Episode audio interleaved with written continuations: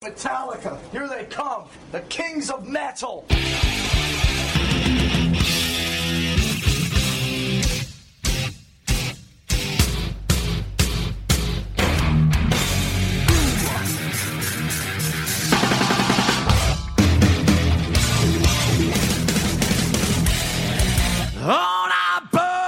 Hey, this is Jay Weinberg from Slipknot, and you're listening to Metal Up Your Podcast. Goes for all you punks in the press that want to start shit by printing lies instead of the things we said. That means you, Andy Secher at Hit Parader, Circus Magazine, Mick Wall at Kerrang, Bob Guccione Jr. at Spin. What, you pissed off because your dad gets more pussy than you? Fuck you! Suck my fucking dick! You be ripping off the fucking kids while they be paying their hard-earned money to read about the bands they want to know about? Printing lies, starting controversy. You want to me, motherfucker! Get in the ring, motherfucker! And I'll kick your bitchy little ass!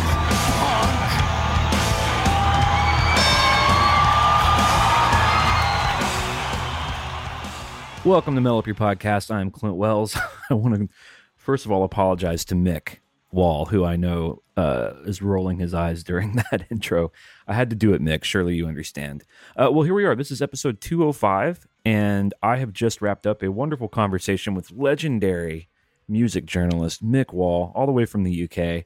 Uh, we've been in contact for about a week trying to get this interview done and uh, the schedule's just finally lined up on today, which is Thanksgiving Day here for us. And I figured I'd go ahead and just put it out early as a Thanksgiving treat for all of you out there, as a way to say thank you. We're so grateful for the Metal Up Your Podcast family, all of our friends uh, across the whole world who tune in every week, who engage with us, and uh, hope wherever you are and whatever you're ce- celebrating and whatever you believe in all of that shit that you're doing well. And uh, let me introduce Mick to those of you who may not know. I mean, you're going to have known his work. Um, he's an author, journalist, film, television, radio writer, producer. He was a host of a TV show. He's worked inside the music industry for over 35 years and has been described as the world's leading rock and metal writer. Now, I don't know if his mom wrote that or, his wife. Uh, just kidding. No, he is a world renowned uh, music journalist, but also a biographer. I mean, I've got several of Mick's books on my shelf, and uh, we talk all about that stuff. Now, the pertinent issue here for the Metal Up Your Podcast family is that he wrote a book in 2010 called Enter Night, a Metallica biography, which has been called the first adult oriented inside portrait of the most important metal band of the past 30 years. Now, here's the deal. Did we talk about Metallica for this 90 minutes? No. We talked about what two nerds like ourselves uh, would talk about if we were at a bar having a beer, uh, which is just music and the culture of music, uh, music journalism. We talked a lot about um, the ins and outs of touring. We talked about egos. We talked about fraud syndrome. We talked about Def Leppard and Black Sabbath. We talked about Ozzy Osbourne, Pink Floyd, Van Halen. And yes, we did talk about Guns N' Roses and Metallica. And I think you're going to enjoy getting to meet Mick as much as I did. We were fast friends. You'll be able to hear in the interview.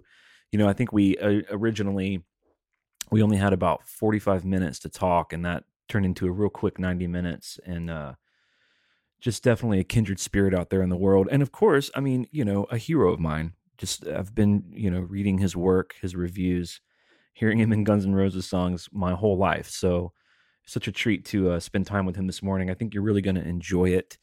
And without further ado, I bring you Mick Wall. I can't talk about it anymore. It's giving me a headache. Here, take two of these. Ah, Nuprin. Little, yellow, different. All right, well, here we are with Mick Wall, legendary. In fact, I have right here in front of me, it says you've been described as the world's leading rock and metal writer. And of course, as a 37 year old growing up with a, a, particular Guns N' Roses record, I think I heard your name before I, I learned most of the important lessons that I know about live. So, how does it feel to be described that way? Do you see yourself that way? What is the um, what was it? The best? The what was it? The, the world's leading rock and metal writer. Oh, yeah, yeah, yeah. No, that's right. That's uh, absolutely right. Yeah, there's uh, there can be no doubt about that. I think we all know that's true. Yeah. Yeah, right. Well, I mean, you know, I, I before this meeting, before that, uh, before I was I was in contact with your people to talk to you before you had this new podcast.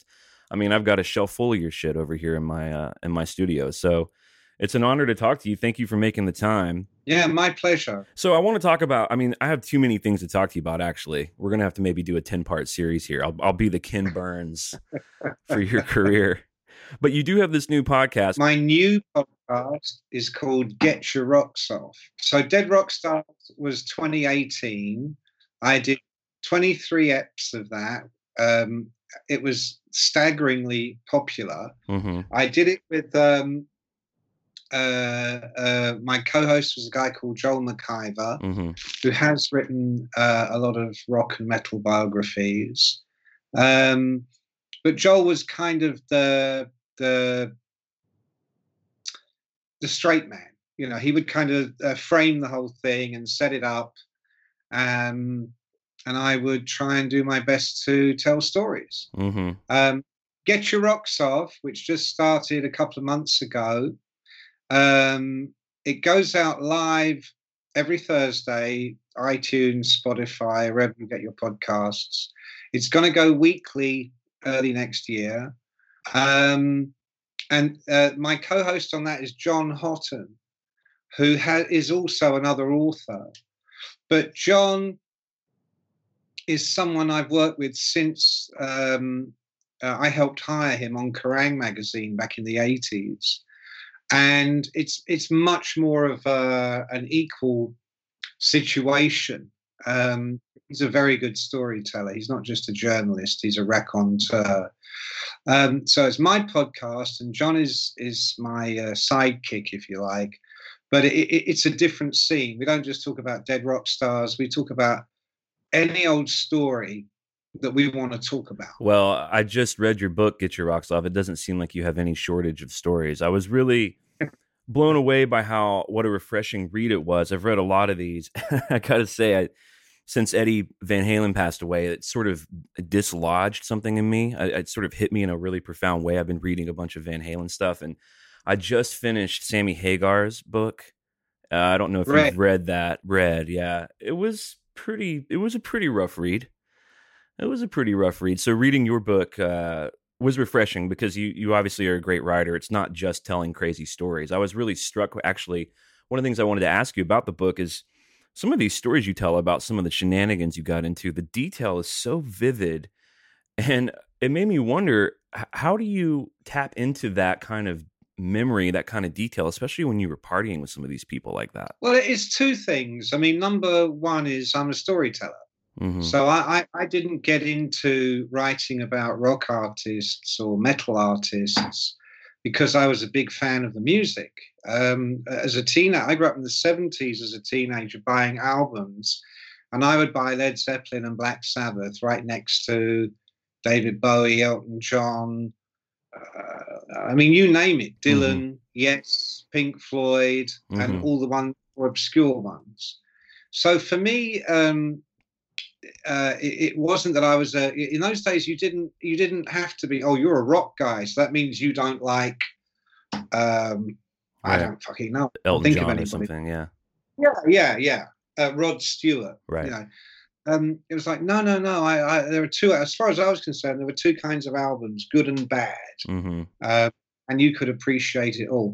So when I started as a writer, it was in the punk era in the UK, and the only work going for a 19-year-old guy was to go and review punk groups. Um, pretty much all of them shit. hmm Uh, trying to make a name for yourself. So I would review them as if I was reviewing the Rolling Stones at Madison Square Garden because I saw it as a showcase for my writing. I needed to get noticed as a writer. Cut to you know six years later, um, I'd worked in the business as a publicist. I'd owned my own PR company, which was called Heavy Publicity. We did the PR for Sabbath, Journey, REO Speedwagon, Dire Straits, um, loads of people, and a ton more you never heard of. Um, and so when I started writing for Kerrang, it wasn't the music that took me there. It was the stories. You know, I, would interviewed and worked with tons of pop stars. When I worked at Virgin Records in the early 80s, I did PR for the Human League, Culture Club, Japan, Simple Minds, lots and lots of pop stuff. And the pop stars were never as interesting hmm. As the rock stars. Right. I mean, most of the rock stars were older than me, and that immediately made them more interesting. They weren't whiny little bitches like pop stars. Sure. And they weren't just big in the UK for three years. They were fucking huge all over the world for three decades, you know. And um, I loved the stories, you know. I mean, the longest interview I ever did was with David Lee Roth, and that lasted for about 13 hours. Yeah, it's in the book. I I, I love that chapter. Yeah, that's bizarre. I mean, we, it was after a show in um, Worcester, Massachusetts, and uh, uh, uh, way after the show, around midnight, we start talking, and we get out of there at lunchtime the next day. and when we get back to the hotel, he's still he's like, no, no, there's more, there's more to tell, you know. Right. But several grams of coke and a huge amount of later, I'm like, dude, I got to go to bed now. What is it about you that endears these people who talk to a million journalists who are just trying to get a story? Do you think it's because they can sense in you that you really are just more interested in telling the story than getting a good, good article? Or is that typical? Or is David Lee Roth kind of guy that will talk to anybody for 13 hours as long as they'll put up with it and have the right drugs? Well, there's that. Um, but I don't think you'll meet any other journalist that's ever interviewed anybody for 13 hours. right. I mean, um, that's a record. I think it's because, and I learned this when I was a publicist, bringing music journalists to meet groups. Mm-hmm. Um, the music journalist is is the most despised figure on tour. He, he, can't be trusted. No one. I mean, this is in the days when the music press was very, very important. It is no longer important. I have three teenage kids. They're crazy about music. They they've never bought a magazine in their lives. Right. It's all on their phone. It's on their devices, and and they really know their shit when it comes to music. Never read anything. Hmm. But back then, no social media, no hundreds of channels, um, particularly in the UK, where rock and metal got a very bad deal after punk. It was just considered really, really uncool. Right. So um, the music magazines that did cover it were, were, were crucial, but they were kind of gatekeepers. Mm-hmm. And, and you could, they could kill an album with one bad review. So they were treated really carefully but they were despised. And really, it wasn't until they left the dressing room that we could all breathe out and relax and start to enjoy ourselves. So I brought all of that to my work as a writer. So um, I'd worked in management, I'd worked for record companies, I'd worked as a PR. I made an album one time. I mean, none of this was, it wasn't, I wasn't parachuting in like some uh, observer mm. from another planet. You know, I'm parachuting in to see what your world is about. I was of the world, and um, we all had people in common. And in those days, um, access was everything. These days, you write a story, you've got to kind of look at the big picture. Back then, the number one question was, "How you doing? What's going on?" Because you knew you'd be back in a couple of months to write about them again. So it was just a ongoing thing, and and I became the guy that they knew they could trust, because um, I wasn't looking for a scoop. There was, you know, some rock star fucking some groupie or taking heroin in his eyeball. You know, that's where I begin. You know, that that's not the story for me. I just assume that's the same for everyone. So you're safe with me and also I don't really give a shit if your new album's good or not. I want to know about you. Tell me a fucking story that's going to make me laugh, right, or cry, or curl my toes. My father, I come from uh, Irish family, and they're all storytellers. And my father was a musician, uh, playing kind of Irish roots music and Scottish roots music, kind of what you guys turned into country music. He and his band would come back to the house at like 2 a.m. from wherever they they'd just be playing little bars and clubs. And even when I was like three or four years old, he would get me up out of bed and I would go downstairs to sit around the fire while they carried on playing some IRA rebel songs or whatever it was. And then about three or four in the morning, the instruments would go down and they would start to tell stories, having the crack, as we say in Ireland, not crack cocaine, Mm-hmm, mm-hmm. crack as in a good time. I was absolutely fascinated to hear these crazy fucking stories from these men. You know, these weren't pussy boys walking around stage singing "I love you, you love me." You know, these are fucking guys that have spent their entire lives building. In the case of David Lee Roth, building a stellar career on the road. But I mean, every band I ever worked with, and I've worked with them all, it's just interesting to know people like that and to to to experience the world. So it was never a case of me coming in and going, "Whoa, you guys are weird." You know, it was, it was. Uh, are you as weird as me? You probably aren't. Right. Right. Maybe I can teach you something too. I mean, when it, when it came to Def Leppard and Metallica and um, Bon Jovi and all these other bands that came along in the 80s, I was a little bit older. So to me, it's not like, you know, meeting your hero. You know, I've been in the business longer than a lot of them. Uh, when it came to Ozzy or Jimmy Page or Lemmy, now they were older than me. And of course, they became my favorite people to hang out with because they were just a fucking hoot. You know, when you spent two weeks with Ozzy, trust me, man, you do not want to go back and talk to Beyonce or fucking, you know, whoever it might be telling you how great their new album is. You know, Ozzy didn't know anything about his new albums most of the time. we were just having a, yeah, he, he once showed me a copy of Bark at the Moon and he goes, and if you look at the, the original sleeve, you'll see it says on the back, I think it's something like written, produced, and arranged by Ozzy Osbourne. And he goes, Look at that. He goes, I can't produce a fucking fart, alone a fucking record. He goes, That's all Sharon. Is Sharon done all that? You know. I do like in the book how you talk about Ozzy. I never really got to see that part of it. I just grew up on the albums and of course the Osbournes, the sort of parody of of him. But you talk in the book about how there was this magic about Ozzy that people kind of can't remember or or younger people don't know about where he would be in a room and it would change a room. He had this dark magnetic thing. You write about that pretty well. It comes through pretty good in the book. I wish I could have I wish I could have experienced it the way you did. When the Osbournes came out, I I I didn't really laugh. I to me it was more like a documentary. I mean, I've been laughing my ass off for 30 years. Um, me and Ozzy and Sharon would often say, this is this is way before reality TV or social media.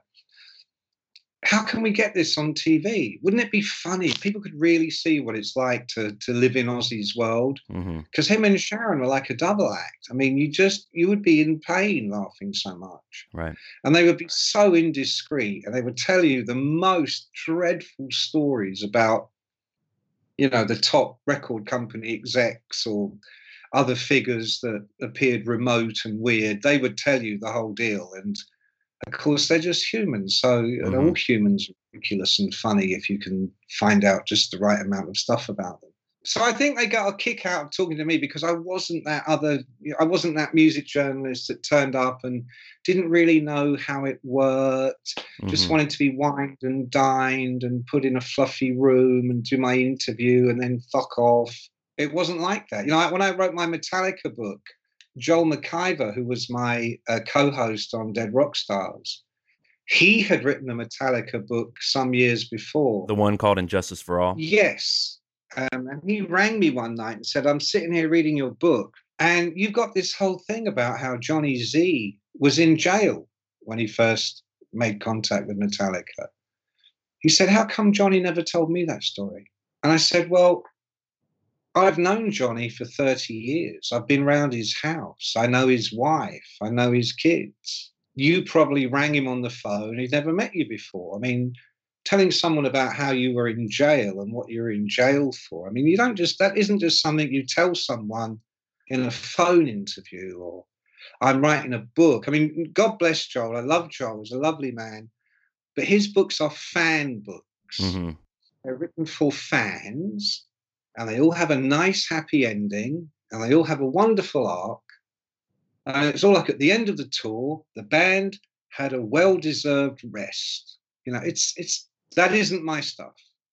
My stuff was at the end of the tour, they all fucking hated each other. Right. Half of them were doing smack, and the other half were all fucking each other in the ass. You know, I mean, it's that's the Hey, reality. leave me out of it. Leave me out of it, Mick. Come on. Well, listen, hey, you'd be amazed how many fucking rock bands suck each other off, you know, when it comes to uh, what really goes on. You brought the book up. I mean, it's interesting. So when you set out to write a book about the biggest band, one of the biggest bands in the world, which you've done that for almost every big rock band in the world, what's the difference between for those of us who have no idea how that world works, without getting into too many details, obviously, but you've written some unofficial, some official. You were Iron Maiden's official biographer.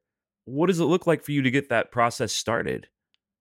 You get access. Do you get sort of uh, unmitigated access to these people when they say yes, you're going to write the official book? Writing the official book is a is a double edged sword. You get all the access you need, Mm-hmm. but they get all the control they need. So when I was doing the Iron Maiden book, uh, their manager, Rod Smallwood, who I'd known for years and years and years, he had in his head a fan book for Iron Maiden fans. And I said, No, Rod, Rod, Rod, I, I want to write this book as though I'm writing a book about the Beatles or I'm writing a book about Elvis.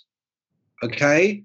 I'm not, I have no, I, I do not want to give a shit what an Iron Maiden fan thinks. I want to know what real people that love books will make of this. Mm-hmm.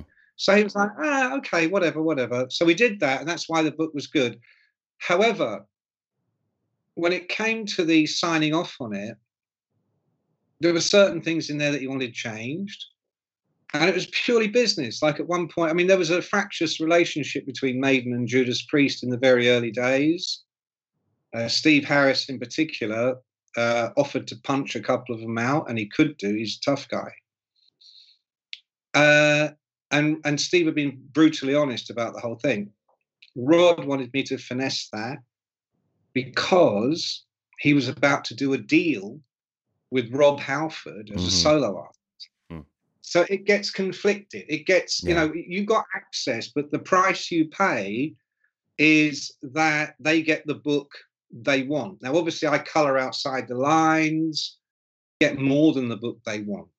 They get a much, much better book than the one they want, but it's still, they have the final say. Now, they were pretty good. Maiden were pretty darn good, actually, very good. But they still got the final say. Yeah. And if they hadn't, certain things would be different. I've literally just finished working on Ronnie James Dio's official autobiography. He began it before he died. Mm-hmm. Um, uh, he actually written like six or seven chapters, and he'd made notes for all the other chapters. Now, I met Ronnie in 1980 when I was the PR for Black Sabbath, uh, and he had just come in to replace Ozzy. And so I've known Ronnie and his wife Wendy for 40 years. I, mean, I know Ronnie's been dead for 10 years, but I'd known them since 1980. And I knew Ronnie really, really well. I worked with Ronnie through the 80s, the 90s, through heaven and hell, the whole nine yards. And um, and I know his voice. I can hear it in my head right now. So I, I completed the autobiography. I went back his early chapters. Um, it would be what you call a first draft. Mm-hmm. So I fleshed them out a little bit based on interviews he gave. There's a massive archive of stuff based on tons of interviews I did with him, but also based on my knowledge of the man. Because when you find out, it's like if you and I, when we finish this, we go out and have dinner or a drink, you're going to get a much better sense of who I am, and I'll get a much better sense of who you are. Sure.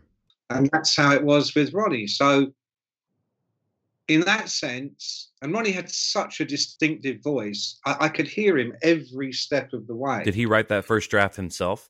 Was it his writing? The first six or seven chapters, yeah. But it was mm. a first draft, so right. it needed editing. Yeah. It needed polishing.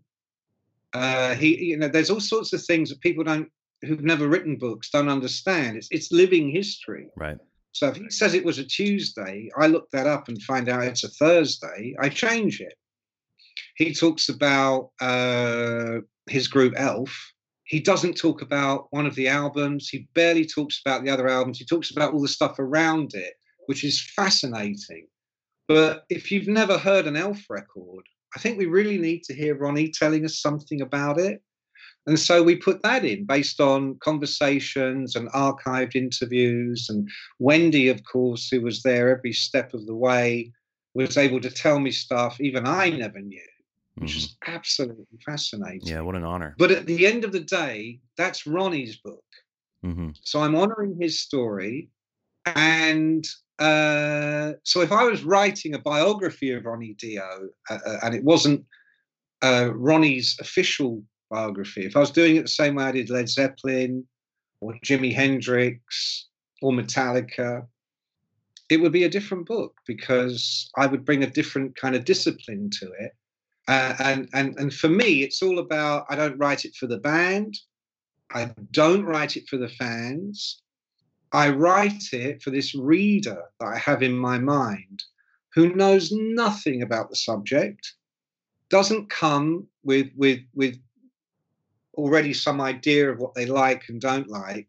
Those people will read it anyway, and if they're not happy, I don't care, because I want to tell the truth. Yeah. And, and fans don't like the truth. It's like trying to tell a kid that Santa Claus is not real. They don't like to see behind the curtain. Yeah, it fucks everything up, and I get that. I I, I hate going backstage. You know, I, I've spent my life backstage. It's no fun. It spoils everything. I mean, it is fun, but I mean, if, if you're a fan, you know, whenever we go and see things, a comedian or something that's on, uh, uh, and my wife or friends will say, "Should we go back? Say hi?" I'm like, "No, no, I really don't want to go back and say hi. I just want to enjoy it yeah. for what it is. I have an idea of it that I want to believe. You actually have a cool quote about that where you say, covering rock and roll taught you only the deep, dark stuff, the nasty shit that leaves the stains that never wash off. Very little of the joy we imagine as teenagers sitting on our beds listening intently to the latest masterwork from one of the superhumans that made the album. I thought that was a pretty poignant way of saying it. I work in the music industry on the performance side of it, so there is a there is a don't meet your heroes type aspect to the whole thing that I think comes through your stuff pretty well. I mean, I've read a lot of Guns N' Roses books, and the one uh, the one that definitely spoke to me the most in terms of that reader you have in mind was the War book. It just felt oh, yeah, it yeah. felt like a different flavor of that story that I've never seen in another book did you sort of distance yourself from that book or you had said you i did at one point and i'll be honest with you the reason i did it was because um, somebody who was very close to Axl at the time uh, who i wanted to interview for my guns and roses book last of the giants mm-hmm. the war book was a biography of Axl right the Last of the Giants was a biography of Guns and Roses. So it's not just Axl, it's the big picture. And he told me that Axl had read every single word of War, and, and, it blew his fucking mind. Mm-hmm. It upset him. Mm-hmm. It, it, it put him in a really like into deep shade. Mm. And was there anything I could do to help? And if I could help, he would talk to me for my book. So what I did was, I, there's nothing I can do about the the paper, the, the physical books that exist. Yeah, yeah, yeah. But I had my own version out on Kindle, and I said, well, I can withdraw that because I was also conscious. It wasn't just that. I was conscious of the fact that uh, I didn't want people to think, oh, this is uh, Mick Wall having a vendetta against Axl. sure, Axl. Sure. I mean, it was 10 years later, 10 years between those two books. And in those 10 years, I've got three children, and my youngest daughter, who's now 17, uh, she was diagnosed as autistic uh, when she was about 11. And I used to call her Axl Hmm. because she was such a fucking drama queen. Uh, there was no other way than her way. She'd change clothes five times. We used to call her Axl, or we called her Lady Gaga, or we called her Madonna. You know, we called her every drama queen we could think, not to her face, but me and Mhm. my wife just through it because it was a fucking nightmare. And then when we found out she was Asperger's, what they call high functioning. So that was the reason we didn't get the diagnosis till much later. But in that 10 years, that had happened to me. And I learned, I went on courses. My wife works with adults with learning disabilities as well. That had also happened in the 10 years. And I knew far more about um, people that are troubled. And Axl is troubled. Uh, I, I'm not saying he's autistic hmm or Asperger's. But I would be absolutely amazed if he wasn't, because so many people are. You know, we're all somewhere on that spectrum. And considering the childhood abuse he suffered, I mean, Mhm. serious, serious. You can't get any more serious than being fucked in the ass as a baby, okay? Um, I developed a different idea of who he was. Uh, and so W.A.R. was about this guy who was just a fucking asshole. And the Last of the Giants is about this guy who would often behave like a fucking asshole, but that was because of other things, uh, which I still firmly believe. So there's a little dedication at the front of Last of the Giants where it says, uh, For Axl, you won. Mm. Because I think he kind of he lost everything. That man lost everything. You know, he lost his band, he lost his career, he lost his friends. The only friends he has left are the ass kissers that are on salary. Right. There's one or two I can think of straight away who've had no career outside of, uh, you know, soaping up Axl in the morning and toweling him down. You know, no problem with that. Every rock star has those. But Axl himself, I don't think people. I think they kind of think, oh, he's great. He's, you know, he's he's okay. He's great. He, Slash walked off. Duff walked off. Izzy walked off. He fired Steven Adler for good reason. If you read the book, um, he must be. You know, he, he doesn't care. He doesn't care what damage. It, of course, he cares. This guy cares more than anybody. This guy cares more that he's the biggest Guns N' Roses fans that fan that ever lived. Right. I, so yeah, I did put distance between myself and that book, partly because this guy offered me a deal, which he welched on. I withdrew the Kindle, and he still wouldn't fucking talk to me, slippery cunt. um, but I put my heart into the Guns N' Roses book. I didn't want it to be a book about this guy that had been in a song and now here's his book. I wanted it to be a real. That's why I called it Last of the Giants, because for me they are the last of the giants. hmm There's never been a giant band uh, since then. I mean, Metallica got big, but they were around before Guns N' Roses. So uh, who does that leave? I don't know. I mean, okay, Tool are a great band. Mm. No one's ever fucking heard of them outside of Tool fans, you know, even though they're big. Yeah, tools tools like Rush. I mean, Tool can sell out arenas as long as they want to, but yeah, they don't have that pop culture status, you know. If I open my front door right now and grab anybody and say Tool, they will think I'm talking about, you know, a. I mean, maybe radio, maybe Radiohead, Yeah, but Radiohead um, you are more kind of Pink Floyd. Yeah, U2, yeah, do gooder. U2, you know, there's nothing dangerous about you two. They're they're right on. You know, if they were coming now, they'd be woke. right. You know, they're, they're, I, I fucking hate all that stuff. I hate it. Axl slash Guns N' Roses, and don't forget, I knew Guns N' Roses when they were nothing, and I was with them as they got more and more famous. And and why I loved being with them was because it wasn't like being with Bon Jovi. It wasn't like being with Def Leppard. It wasn't even like being with Metallica. It was what I imagined in my head. It must have been like being with Zeppelin and the Stones in the early 70s. Because these boys truly didn't give a fuck. But they didn't give a, a fuck at a time when AIDS was huge, when uh, CDs were replacing vinyl, when the whole rock world became corporate. And their first single in the UK uh, has Axl going, uh, why don't you just fuck off right in the middle of it? So Right. guarantee no radio, no nothing. They didn't even make a video, you know, because who's going to show it? You talk in the book about meeting Slash for like lunch or something, and he's he's telling you, "Hey, I'm a little fucked up. I just smoked some heroin." It's, I mean, there's an authenticity to it that even as a kid really came through. I had no, I was living in Alabama in a little, you know, lower middle class life, but that auth- that danger of guns was real palpable coming through Appetite for Destruction in my little headphones and blew my fucking mind. Well, you just, you just said the crucial word authenticity. Yeah, You know, that is the one thing, Clint. Authenticity is the one thing, the one thing we can't find on our phones. We can't Google it. You know, to be real. You know, Guns N' Roses made you feel like you were in the room Hmm. in the same way that Jim Morrison did, in the same way that all those very transgressive rock artists did. And Axl not coming on stage for three hours and riots and you know, to me, this was like Elvis in his most secret, weird years, or this was Jim Morrison going on stage having taken, you know, a mountain of LSD and, and having some kind of religious experience on stage, you know. hmm That to me is authentic. And of course, it comes with rough edges. The Doors all hated Morrison by the end of it they were already recording an album without him when he died. I mean, this is stuff that comes out in my Doors book. hmm They fucking hated him. Guns N' Roses hated Axl. They might still hate him. But so for me, it was kind of like, okay, one thing these guys never told me was how great their album was.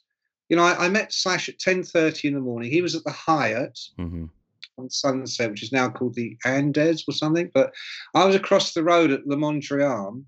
I walked across Sunset to his hotel, met him. He just had breakfast with his dad, and he just chased the dragon with some smack. and I said, "How you doing?" And he goes, "Oh, I just smoked a foil, man, and kind of fucked up." Uh, okay, good. Okay, yeah, different, different, different, man. You didn't get that when you met Bono, you Right. know, or any of those fucking. Well, and you're and you're obviously, I mean, you talk about it in your book, some of the things you got into, but I think even just spiritually, philosophically, you're cut from that cloth. I mean, I think that's why you got the best stories, why they trusted you. I mean, you were partying with these dudes.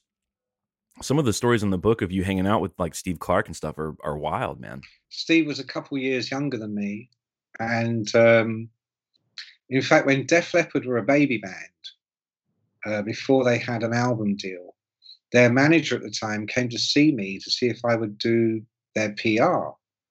And we did Thin Lizzy, and he was saying to me, "They're like Thin Lizzy. There's two guitarists, you know." It's a similar deal. You know, they're a rock band, but they're going to have hit singles. And I said, okay, well, let's hear the tape. Tape was amazing, Mhm. but they were kids. I mean, Rick was still at school.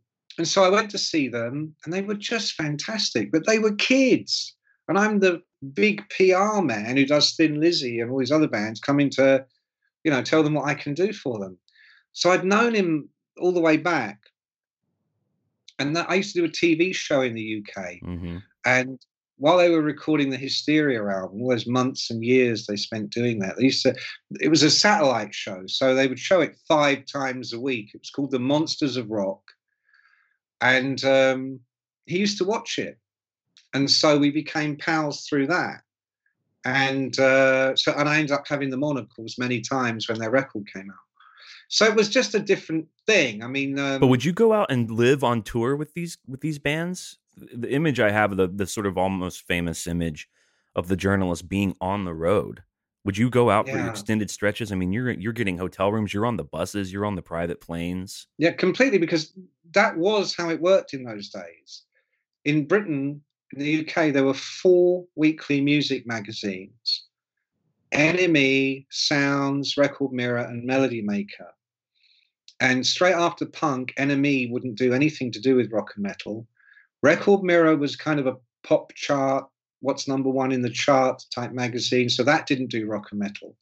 Melody Maker would do rock and metal, but only if it was, you know, Queen Mm. or Supertramp or, you know, something they could justify as more. They would not do Iron Maiden, okay?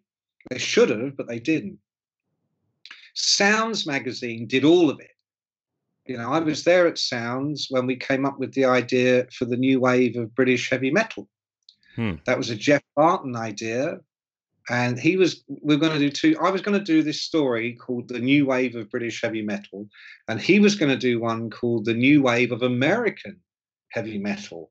And that was seen as the glamour gig, you know, because he's now going to go around America and it's Mhm. going to be amazing.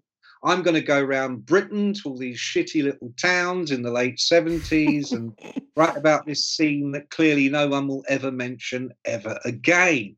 Hmm. Famous last words. The flip happened. Right. So Sounds invented the new wave of British heavy metal. That's how powerful the music press was. Right. The NME more or less invented the Sex Pistols. You know, I mean, it- without that coverage, nothing would have happened. The radio and TV would not play rock and metal. Right. The main music papers wouldn't cover it. So if you are the first time I uh, uh, went to New York, I was a PR for Black Sabbath. I took two journalists with me. It was a weekend in New York, two nights at Madison Square, and then we were coming home on the Sunday. I let the journalists go home, and I stayed because I was already transitioning back to being a music writer. And I just rang the editor at Sound and said, "I'm in New York. What do you think?" He gave me a list of shit that was going on. And you would just call the PR in New York and say, I'm at the Gramercy Park. Uh, I'd like to go and see David Bowie and Elephant Man. I'll write about it. And they go, okay, we'll pick up a couple of nights for you at the hotel. I go, okay. And then you go, um, there's another group. I flew down to San Francisco to write a story about. And then I flew from there to LA to write a story about another group. Three weeks later, I was still in America. and um, and so putting a guy on the bus with the group uh, happened all the time. It was there, there's there's no mobile phone, there's none no Skype. You know, you've got to be there. And and music journalists were so important to the business back then that that you got the prime spot. Um, they would take more care about the music journalists turning up than they would if their old ladies were turning up. You know. Um, or the drug dealers, you know, journalists came first because they would make or break an act and then as time went by and I got to know people better, I mean, I worked at a record company and uh, that's different. Of course, you're on the road. But as a writer, the fact that I had a TV show as well and a radio show and all this kind of stuff, it, it just put me in a different headspace. And the fact that, that, you know, time and time again I was there and time and time again I didn't write about all the shit, you know, they would be horrified to read because Right. bands on the road do nothing but horrible shit they do not want to read. Um, so yeah, all the time, all the time. A friend of mine went on the road in Canada for three weeks with a group called Nazareth, hmm and he didn't even write the story. He came home so fucked up, he just couldn't get round to it, you know. But you were talking about the detail. The de- I, I, I fudged that. The detail is I love stories. You know, stories need to be told. So anything you read in Getcha Rocks Off the book, these are stories I've told many times. Right. You didn't just sit down for the first time to try to remember hanging out with Skinny Pete and the. I can't. I can't recommend the book enough. The very first part of the book is you being at a party. I can't remember what band you're with, but there's this drug dealer named Skinny Pete, and it pops off the page, man. I felt like I was in the goddamn room. It was scary. It scared me. Well, that was that was uh, me at the Sunset Marquis in LA With Ratt, right? over, based over. Well, Ratt were there, Def Leppard, Slash. You tell the story about about Warren DeMartini playing his new album, but no one really liked it. And there's actually several. Uh, there's a thread in your book. It's with Steve Clark. It's even with you when you wrote your your Bowie story for Sounds when you were trying to get that gig. There's that fraud syndrome thread a little bit in the book that I find interesting. I find I've and you must have seen this a million times out on the road with all these bands. But why do you think fraud syndrome is so prevalent in the music industry and rock and roll? These dudes just can't believe that the people love them and like them or that their record's good or that they're legitimate artists, etc. I think it's because um, from the word go, all they've ever heard is how great they are. And when great becomes easy, uh, when I was very young, I had friends that were in a band. I think they may have made one record eventually. But my God, man, they were always surrounded by chicks. Mm-hmm. Uh, all the people with the best drugs wanted to hang out with them.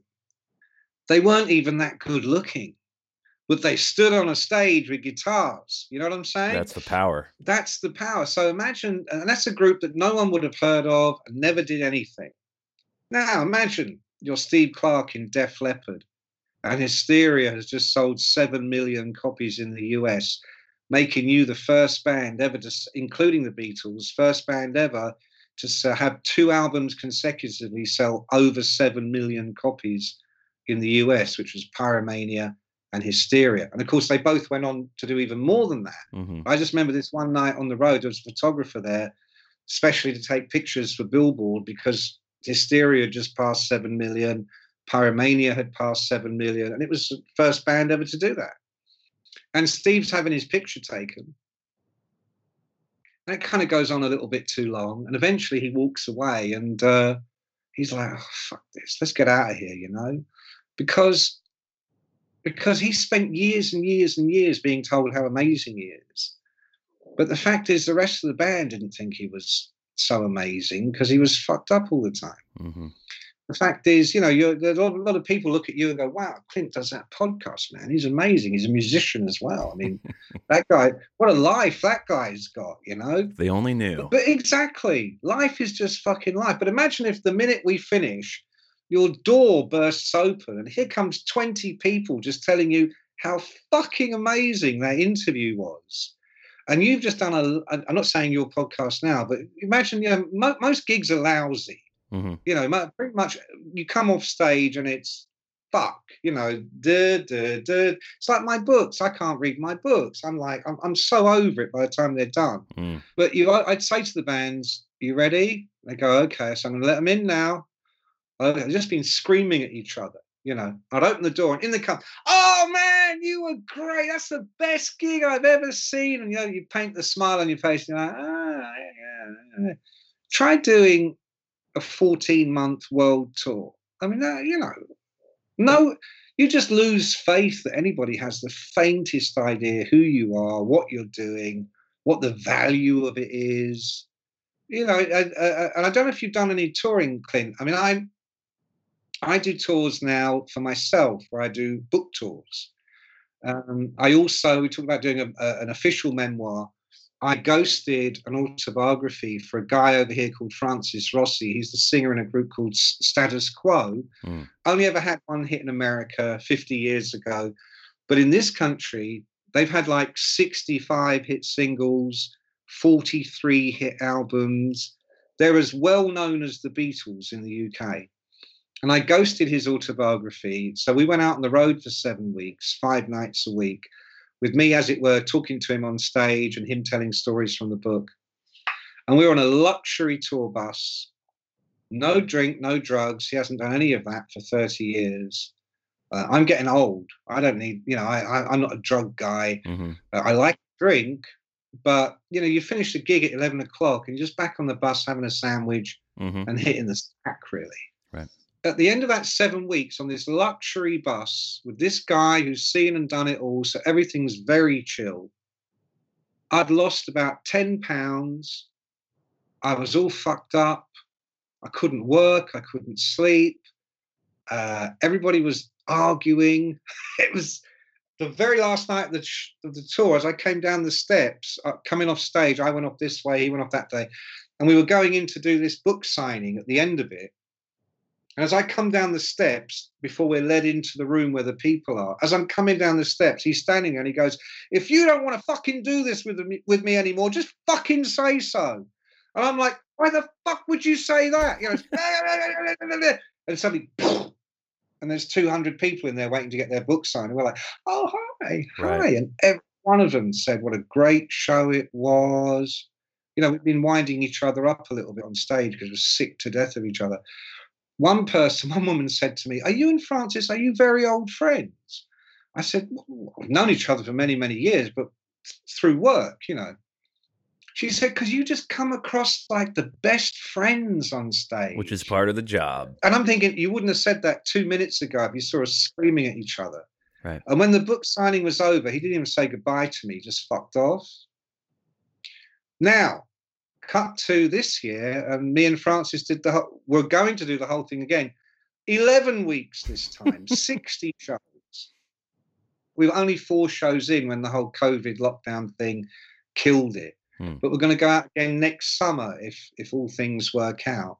And I love Francis, and we WhatsApp each other every day, and we send gags, and we talk, and it's all good.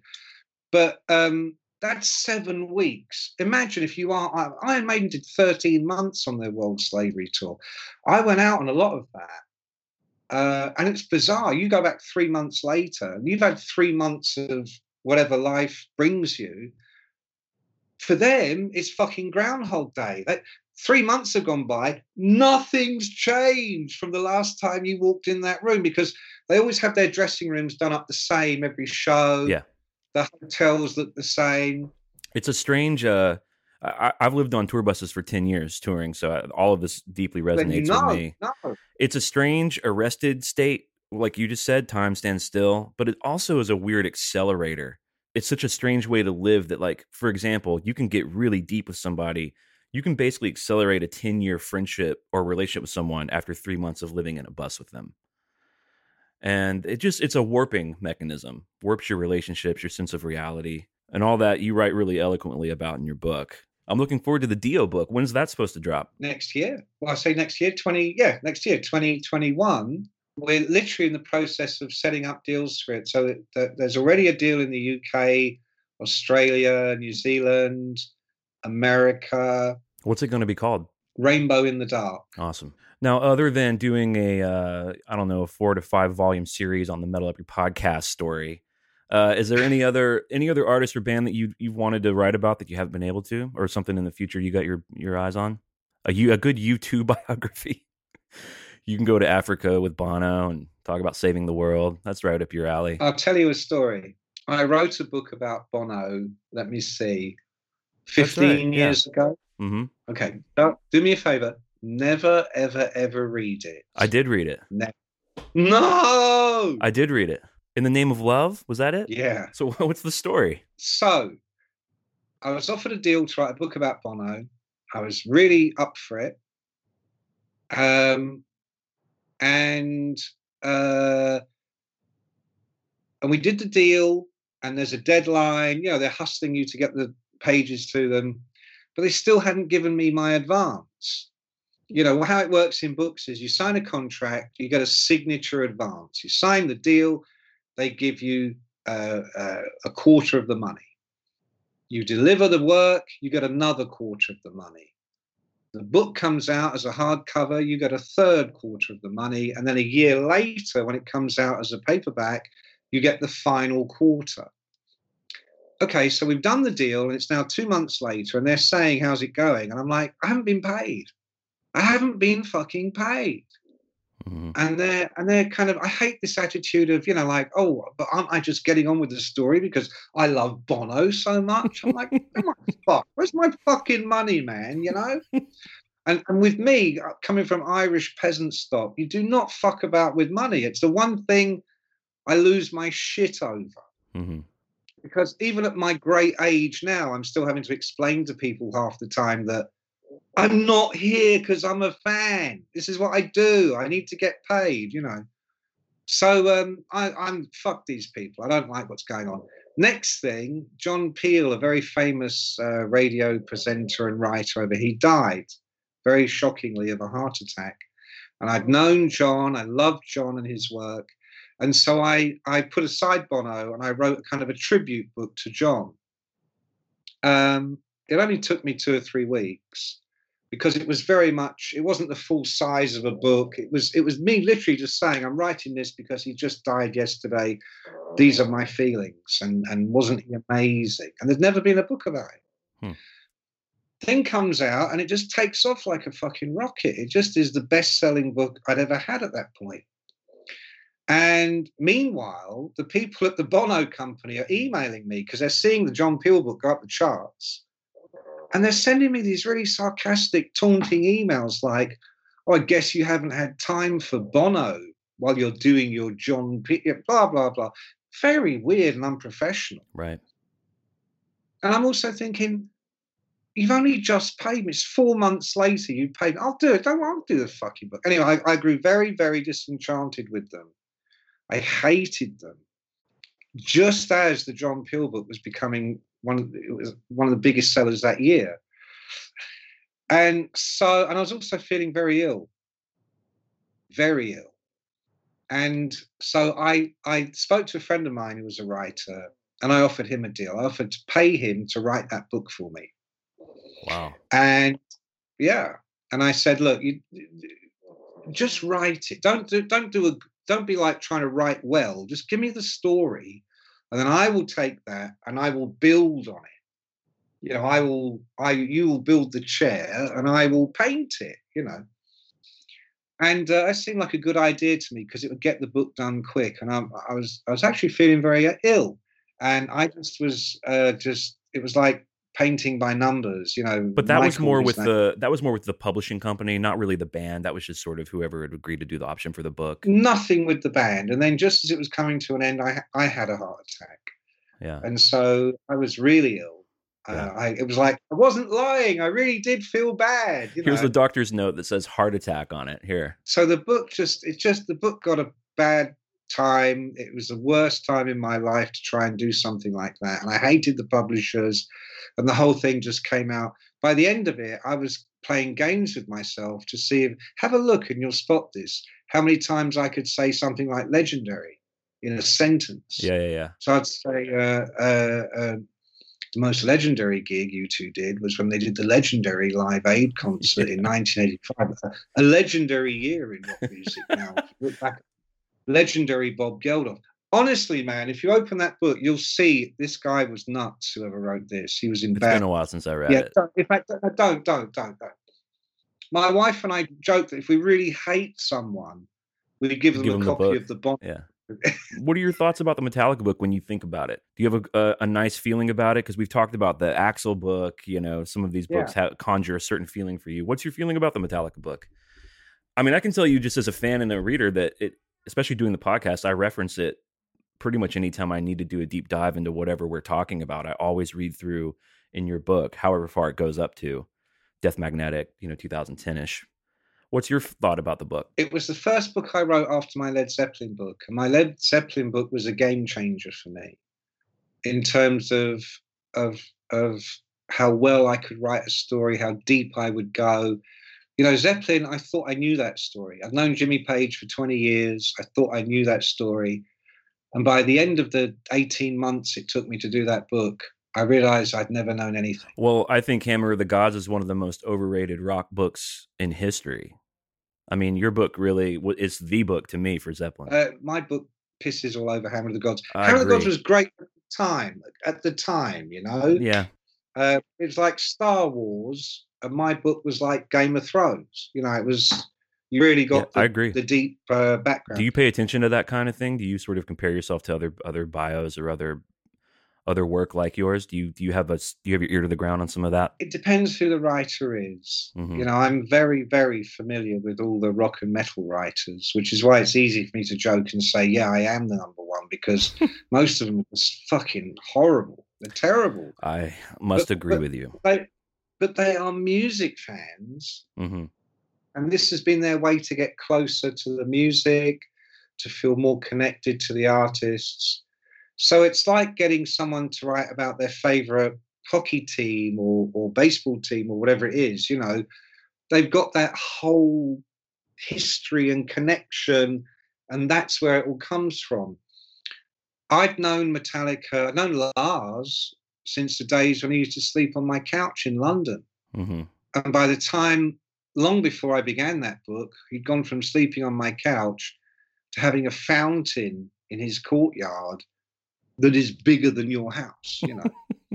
Right. and I didn't want to, I don't want to destroy relationships, but the most important relationship for me is with the reader. Sure. And so, and so at the end of that Metallica book, James Hetfield won't speak to me anymore. And Lars still speaks to me. Last time he called me, he was like, Hey, it's your favorite drummer. Because because I think I kind of discussed in the book how not very good he was as a drummer, you know, for a while. What was it in the Um, book that uh what was it in the book that upset James? Oh, everything. He, he, he's a control freak. What he hated was he didn't have any control.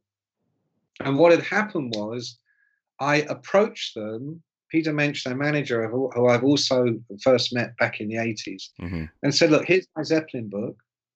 It's had amazing reviews in the New York Times, the LA Times, the Washington, whatever it is, the London Times. It, it's been a major bestseller all over the world.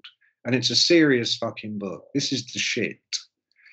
I want to make my next one on Metallica. I'm the perfect guy to do it. And Peter Mensch said, Look, send them your Zeppelin book and and see what they say. They were in Paris. I sent James a copy. I sent Lars a copy. I sent Kirk a copy, and probably Rob. Um, and nothing ever happened. Nothing ever happened. All that came back really was was that Lars would be happy for me to do it, but James not so much. So I went and did it anyway. And and so what James, I think I don't know if James thought when he said no at that point that meant there would be no book, or uh, as seems more likely to me, he just it blew his fucking mind that he had zero input. You know, because like most big bands, Metallica have all their pet writers. You know, whenever they do anything official that requires writing, there's one guy I can think of straight away who they get. Is it because he's the best writer? Is it because he, he's a slave who will do their bidding?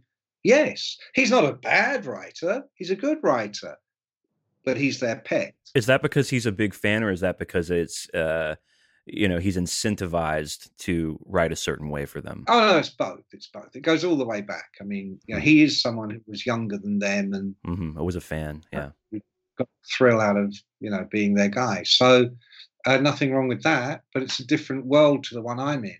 And um, so I think James just got all fucked up because he had no input. He couldn't control it. Um, I talked a lot of, as you know, I talk about his childhood, his Right. background, the whole Jehovah's Witness thing. Yeah. I talk about the James I knew, who was could be very intimidating, and I just wrote a lot. I just told the truth, hmm but I really like that book. To answer your question, I'm proud of. I did straight after Zeppelin, Right. and to me, it had to be as good as Zeppelin. I'm not saying it, it, I succeeded, but it to me, it's it's as good as anything I did in those days. I've said for years now on the podcast, it's the best. It's the best Metallica book. As I'm sure you know, there are a bunch, some some better than others, but that's the one, in my opinion. In in terms of other writers, um, I always say to people, if you want to be a good music biographer, don't read any music biographies. Read great writers. You know, I was the editor of one of the founding editors of Classic Rock magazine, and years before that on Kerrang. You know, young writers would say to me, "What, what, you know, what's the secret? What do I do? What advice would you give me?" Uh, and I'd say, "Well, first of all, don't read music journalism. Forget all that shit. Read the writers. Read Hunter S. Thompson. Read Lester Bangs if you want to read about music. Yeah, yeah, yeah. Read James Ellroy, man. Read some good stuff. Well, I was gonna know? say I see I see a lot of Henry Miller in your stuff. Uh, I see Bukowski in your stuff. Oh yeah. It definitely seems as though you read the great the greats, not just Lester Bang for or Nick Kent, for example. Although that's in there too. Yeah, a little bit, I guess. I mean, I did read. I mean, Lester. I think I tried to be more like him at one point, but um, you're more. You're you're absolutely spot on when you say Bukowski. hmm And who's the other one? Oh, Henry Um, Miller. Henry Miller. That's so interesting. I haven't read any Henry Miller for decades. Yeah. But when I first started writing for Kerrang, I was Henry Miller obsessed. Yeah. It comes through. And I'd be reviewing some little metal band in the north of the country at Right. some bar.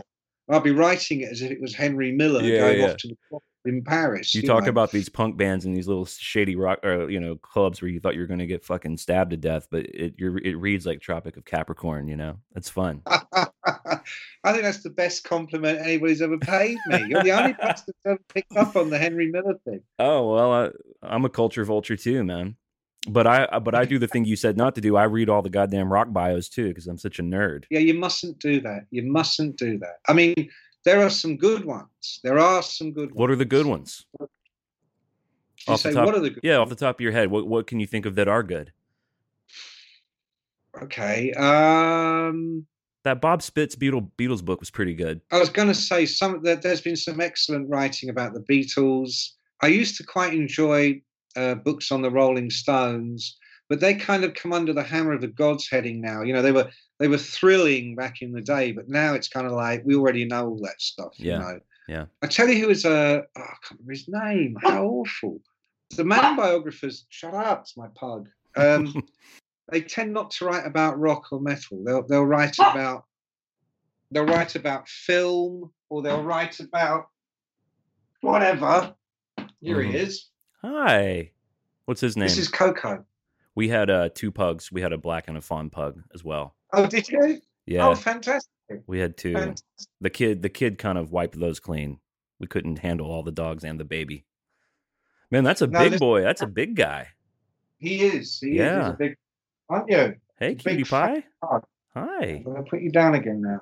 He's kind of become a little bit of a star on the podcast. Oh yeah. Uh, he made his first appearance on the Rob Halford one because usually I get someone. We've got four dogs. I get someone to look after them while I do the podcast. I do it from home. Mhm. And this day everybody was out, so I had him in the room because otherwise he starts crying and scratching at the door, and he snores like a motherfucker, you know. So uh, you could hear in the background him snoring. Mhm. Yeah, it's a feature of the show. I say, try get rid of that pug. And Jon goes, nah, leave him. He's fine. Suddenly, since then, I've had emails going, what's his name? yeah, he's gets fan mail now. Yeah. Somebody said, will the heavy metal pug be featuring in Yeah. any few? And sure enough, we just recorded the latest one um, on Tuesday. It doesn't go out for a couple of weeks, but he's snoring. Again, I was caught on my own in the house. And at one point, I do pick him up because he won't stop snoring. He's like an old man. He's like me. How are you enjoying doing the podcasts? I mean, after everything you've done, everything you've written, you've embraced this new thing where people don't read anymore. It's such a bummer, but people listen to podcasts. I mean, you probably reach more people with one episode than you maybe even for your next book. So, how's that been for you? Are you enjoying it? with Dead Rock Stars, um, it took off really quick, Mhm. and uh, we had no idea. We had no plan, no strategy. There was no marketing, no promotion. It was a guy at a production company who was a friend of Joel's who would fit us in in his lunch hour or whenever he could find an hour or two in the studio. He just did it off his own back. There was no money, there was nothing. So, really, no expectation other than enjoy yourself on the day. And Joel and I always had a great laugh. Uh, and and uh, uh, and this guy would would email and say, uh, "Oh, we, we, we've now got, we're up to ten thousand regular listeners, or whatever the the phrase is." Mhm. And then it was, "Oh, we're up to twenty. Oh, we're up to 30. And then by the end, we were up to 140,000 every week. And we still didn't pay any attention. um, and we still didn't get any money. You still Um, started every episode by smoking a foil. Joel used to bring in these uh, pork pies. Yeah. Uh, and so what used to happen was you'd hear him fucking eating a pork pie on the podcast. you know, because Joel is a big fella. He likes his food, bless his heart. So, how about this new one? What's different? What's different to you about the new one? It's just you and this guy, and you're you're not just the. You said you were more the funny cat. He Joel was a straight cat. Now it's more of an even split with your co-host. Yeah, it's like having two funny men. Um, yeah, um, yeah, I mean, we make each other laugh. yeah, yeah. yeah. Uh, I mean, Joel is a wonderful guy, but you know, we only known each other really in this century, probably over the last ten years. Mhm. Jon and I, Jon knew me in Kerrang days. You know, I kind of talent spotted him, brought him in to be the news editor at Kerrang in 1987, straight from college, and um, so we always we've always had a we've always been friends going back a long, long way. And um, we've worked together on various things. He, uh, he's a, I like Jon a lot. He's a good guy, and we have the same sort of sense of humour. Joel, it was a little different. He was more like a little brother. Um, things have changed so much. You know, in the Kerrang days, we'd be on the road for weeks. When Guns N' Roses first came to London, um, they all came to the office because that's what you did if you were a rock band. You, you went to see the guy. We were bigger than Guns N' Roses at that point. you see what I mean? yeah. And that happened all the time. You know, Anthrax, Metallica, um, LA Guns, uh, fucking hell, everybody. And um, we're on a we're on a different level. By the time Joel began his career, those things didn't happen anymore. You got a phone interview, uh, maybe it's some email. you can have thirty minutes. Thirty minutes, mm-hmm. you know. Not when you've had 13 hours with DLR. Well, exactly. Yeah. Doing blow and smoking and drinking Jack Daniels. He would only allow Jack Daniels or Budweiser on the tour. It, it's just different. Jon knows that world almost as well as I do. I mean, I've been doing it for 10 years before Jon came along. But Joel's entry point was 21st century and and those guys it's a different it's a different business different bands what do you think the future is of the role that you fulfilled for so many of people myself included enough to get shouted out in what you called one of the greatest put down songs ever next to positively 4th street which i loved and and you mentioned how do you sleep which isn't just one of the greatest songs ever but What's what's the future like for little misfits like me who need that, who need good rock journalism? The the fucking TikTok's not going to cut it, man. For like for what we for what we really need, you know.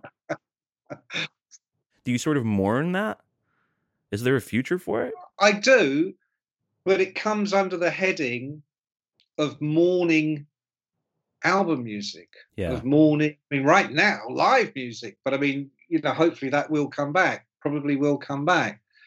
Um, I think when we talk about Metallica, here, here's an example, right?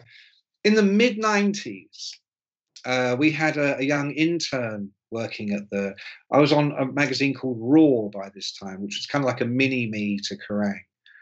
And uh, I, I was put there to, you know, like putting your like putting your star football player in a small team and hoping that'll get the get the, give the team a lift and bring other players in because I was at that veteran stage. I was like 35, you know, and also looking for an excuse to stay home more.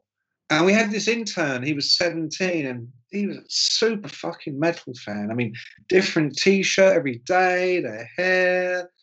This was a proper metal dude. And uh, I remember saying to him one day, So who's your favorite band? This is like 94, okay?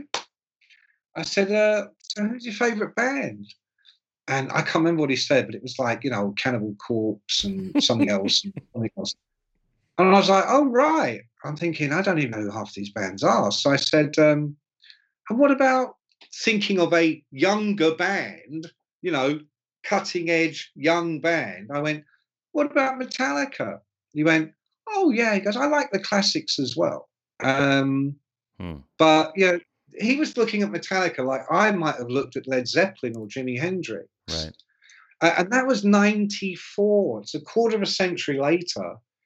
And I don't, is there a, I mean, is there a, is that world still going apart from the Axl and Slash show and the hardwired for fucking ticket sales? You know, the only band I can think of that's like it must be like what it was like when the Black Album was happening is the band Ghost. I mean, Ghost seems to be making that normal ascension from opening but being good enough on their own merits. They're making good albums, then they're headlining their own small clubs, and they're headlining arenas. They seem to be doing that, I guess. But that's probably it. Well, I'll check them out. I mean, I, I, I, I just think that whole kind of broadcast world is gone. Right. Uh, it's all about narrowcast now. It's all about doubling down, going deep. Shut up. I think there will always be crossover. But I was talking to Jon about this the other day, but we might do an episode about it. In the 80s on Kerrang, there were tons of B, C, and D list rock people because we loved them as much. They were absurd. There's one guy called Thor who used to dress as Thor and have massive mus- muscles.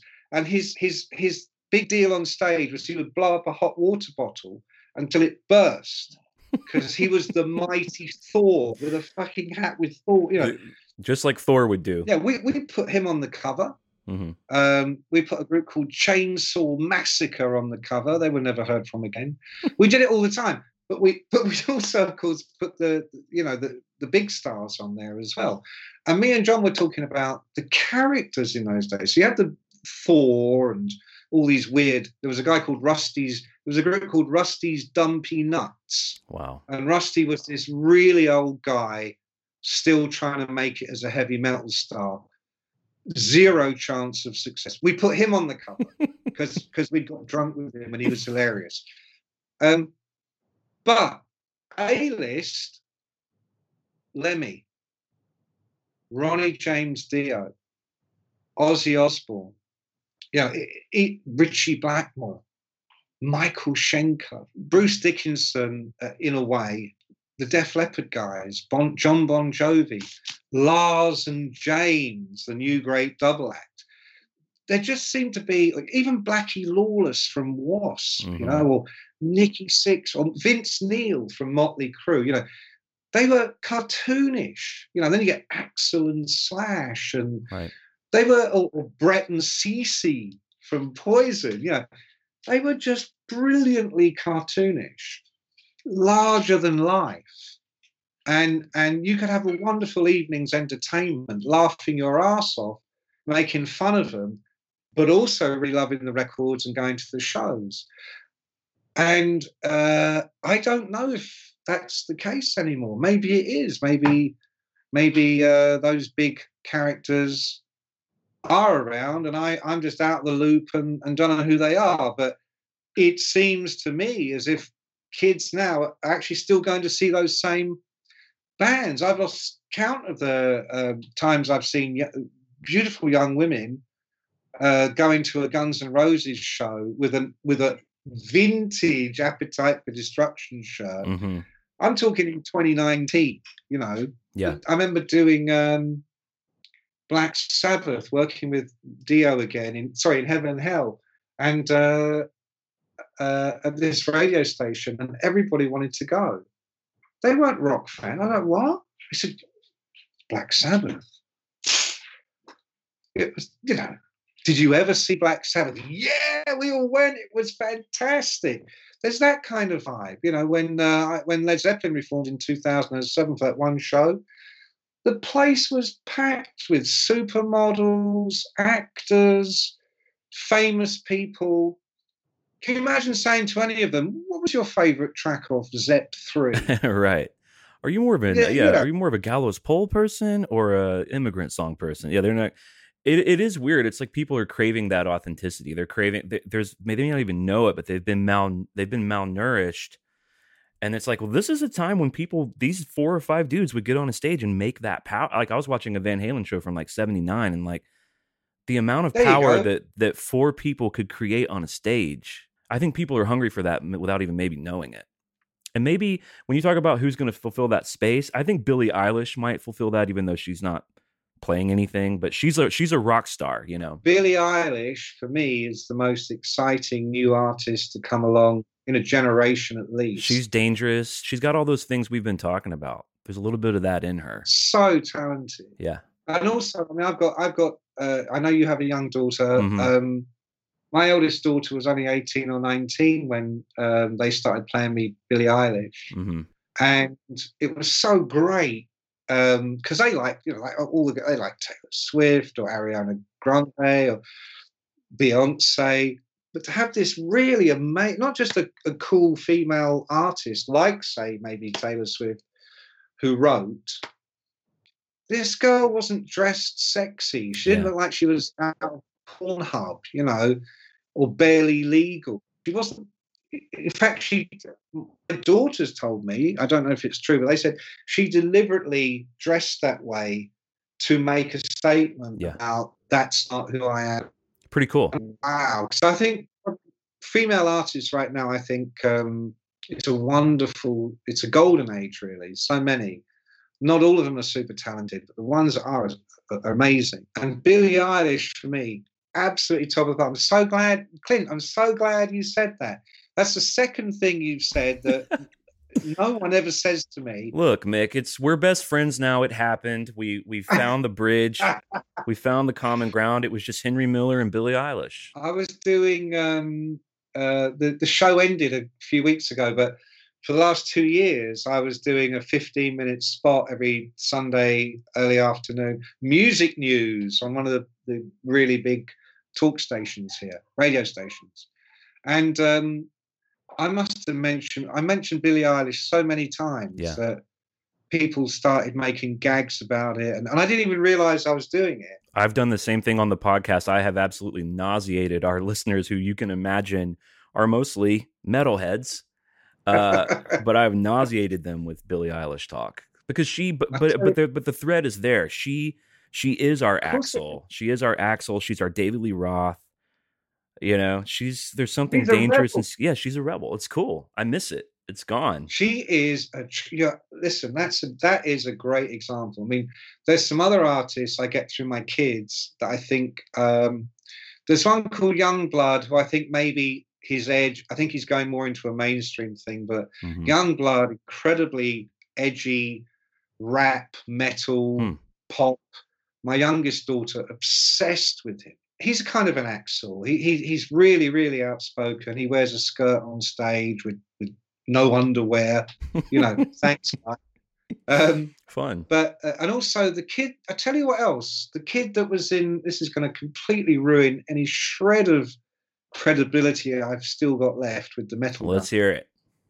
Harry Styles. Oh yeah, great. Again, I get this from my daughters. Okay, but that that uh, I think there's two albums, and I and I don't know if it's the first or the second. I kind of like a lot of it. I think it's the second one, Watermelon something or other. Both of his solo albums are good, and he caught a lot of shit because he inducted Stevie Nicks into the Rock and Roll Hall of Fame, and he, but he's legit. I mean, and a lot of people who know what's up, like you and like your daughter, it sounds like they know that it's for real. A lot of my peers here in Nashville know it's for real. There's a there's a track on the the most the second most recent album, and it really reminds me of Pink Floyd. Hmm. What's it called?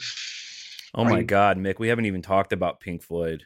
We got to do another podcast sometime because you've written a Pink Floyd bio that you. What did you say? You said the book is you were waiting to write your whole life. Yeah, because uh, I always used to say um, when they nail that lid on my coffin, I want to make sure there's a copy of Dark Side of the Moon inside that coffin with me. Yeah. I still would probably have that. A couple of other records too. But Pink Floyd, that album, I think it's a generational thing because because clearly there's some gap between you and me. hmm Um, there may even be more of a gap. But what I found with the kind of 10 years after me, a lot of those guys worship The Wall. You know, that album, The Wall? Yeah. Seventy nine. I've got another guy I'm working with at the moment who is much more interested in earlier Pink Floyd. But for me, Dark Side of the Moon, it's not about Pink Floyd, it's not about rock music, it's not about it's about a completely immersive Yeah. trip. And I just think it's the most perfect record. I, I I agree. I would put I would put Wish You Were Here and Animals in there too. oh yeah, of course. the but- Wall's like a Roger Waters solo album, but I'm I even love the Division Bell. I mean, anything with David Gilmour, I love. The Syd Barrett stuff's pretty tough for me. Um, the Division Bell, very easy on the ear. Yeah, goes goes down smooth. But for me, that was like, uh, I was going to say like Axl doing Chinese democracy, but Axl's more like Roger Waters. right, right. Maybe, maybe, um, I don't know, but it, it had all the hallmarks of Pink Floyd. But you know that that that little nasty streak, that's Roger Waters. Absolutely. And I think if you mix that with that beautiful Gilmour thing that he has going on, I think that makes it really potent. Yeah. Uh, but yeah, they, they got out of whack. I mean, the wall. I, I can't listen to the wall. There's some. I love comfortably numb. There's some great tracks, but for me, and I've heard it too many times, but I just there's not one half a second on Dark Side that doesn't sound perfect. Yeah, right. It's it's a perfect album. And I still have those lyrics in my. I first heard it when I was 14. And I still have lyrics from that album that go around my head, hmm especially time. hmm Uh, one day you look behind, 10 years have got behind you. No one told you when to run. You, missed the starting that- gun. No one told you when to run. That's been in my head, I think, pretty much ever since. Uh, um, I agree. It blows my mind. yeah, man. All right, well, listen, we got to do this again. Yeah, well, this is the this is the warm up. we got another four to six hours to go. I, I don't know if I can keep up with DLR. Uh, thank you so much, Mick, for taking the time. What a pleasure to chat with you. Same. Uh, Feeling is entirely mutual. I've never, ever, ever heard anybody mention Henry Miller in connection with my own work, but it is so there. It's ridiculous. I mean, I still buy Henry Millers if I see a, a nice old one in a secondhand store Yeah. or uh, different edition, and I will sit and look and. But I was so deep into that for so long that, that it's it's it's like going back to that time, and uh, it was a hard time. So I don't I'm not always got the room to think about it. Feel free to put that on the back of the Dio book if you want. The Clint Wells says fl- flourishes of Henry Miller. Well, there you have it, Mick Wall, the legendary Mick Wall. Uh, I guess we're best friends now. We're gonna have to just figure out how to get an apartment together. I guess once COVID clears up. But no, what a pleasure to talk to him. I have no doubt that we will be uh, talking again in the future. In the meantime, you really do need to get that book, Enter Night. Uh, it's great. I've talked about it on the podcast for years. I just read his latest sort of. It's not a memoir, but it's sort of just a book about his life, a bunch of stories called Getcha Rocks Off, which is also the name of his podcast. Go check the podcast out. His previous podcast is called Dead Rock Stars. You can find all of it where you find all the stuff. But the Getcha Rocks Off book was one of the most thrilling, uh, like rock bios that I've read in a long time. Um, the stories are crazy. It had me grinning ear to ear several times. I actually even laughed out loud and uh, he's a, he's a really great writer. You know, he's got a great flair for the language, and he's also telling interesting stories about some of our favorite bands. It's a no brainer. All right, so I am going to go spend some time with my family for Thanksgiving. I do hope you're all well. I do sincerely mean it. That Ethan and I are very grateful for all of you out there who listen, who take the time to support the show on Patreon, or just to leave the review, or to write in and tell us your Metallica stories, letting us in on your lives out there. It's it's it's been a saving grace, especially this year when the world seems upside down to have you guys uh, you know to have you guys in our family. So thank you. Take care of yourselves. Take care of your families. We'll see you on the flippity floppity peace and adios Hey everyone, this is Ethan and Clint. We're here to tell you about supporting the show via Patreon. That's right. Every week, Ethan and I work hard to bring you the best Metallica content possible. If you think the show has value, consider supporting us on a financial level at Patreon. For $5 a month, or the price of two cups of coffee, you can ensure that Metal Up Your Podcast continues to grow in quality and content. But that's not all. In addition to being able to help sleep at night for supporting your favorite podcast, we've also come up with incentives to say thank you that are exclusively available to patrons. For example, for a pledge of $5 or more, you immediately get free downloads of every Cover Our World Blackened EP. Ticket giveaways for shows like S&M 2 and Slane Castle. Box sets, rare vinyl, Metallica memorabilia like S&M2 guitar picks. Email priority, meaning we'll read your email first on the show, with a chance to ask guests like Halestorm, Jay Weinberg of Slipknot, and Metallica Row Crew your very own questions. and the opportunity to come on the show as a guest for our Metal Tales bonus episodes, in which you can tell us all about any Metallica show you've been to in the past. All this and more for becoming a patron and supporting Metal Up Your Podcast. We couldn't do this show without you, and to everyone on the ride with us, we sincerely thank you. Peace. Adios.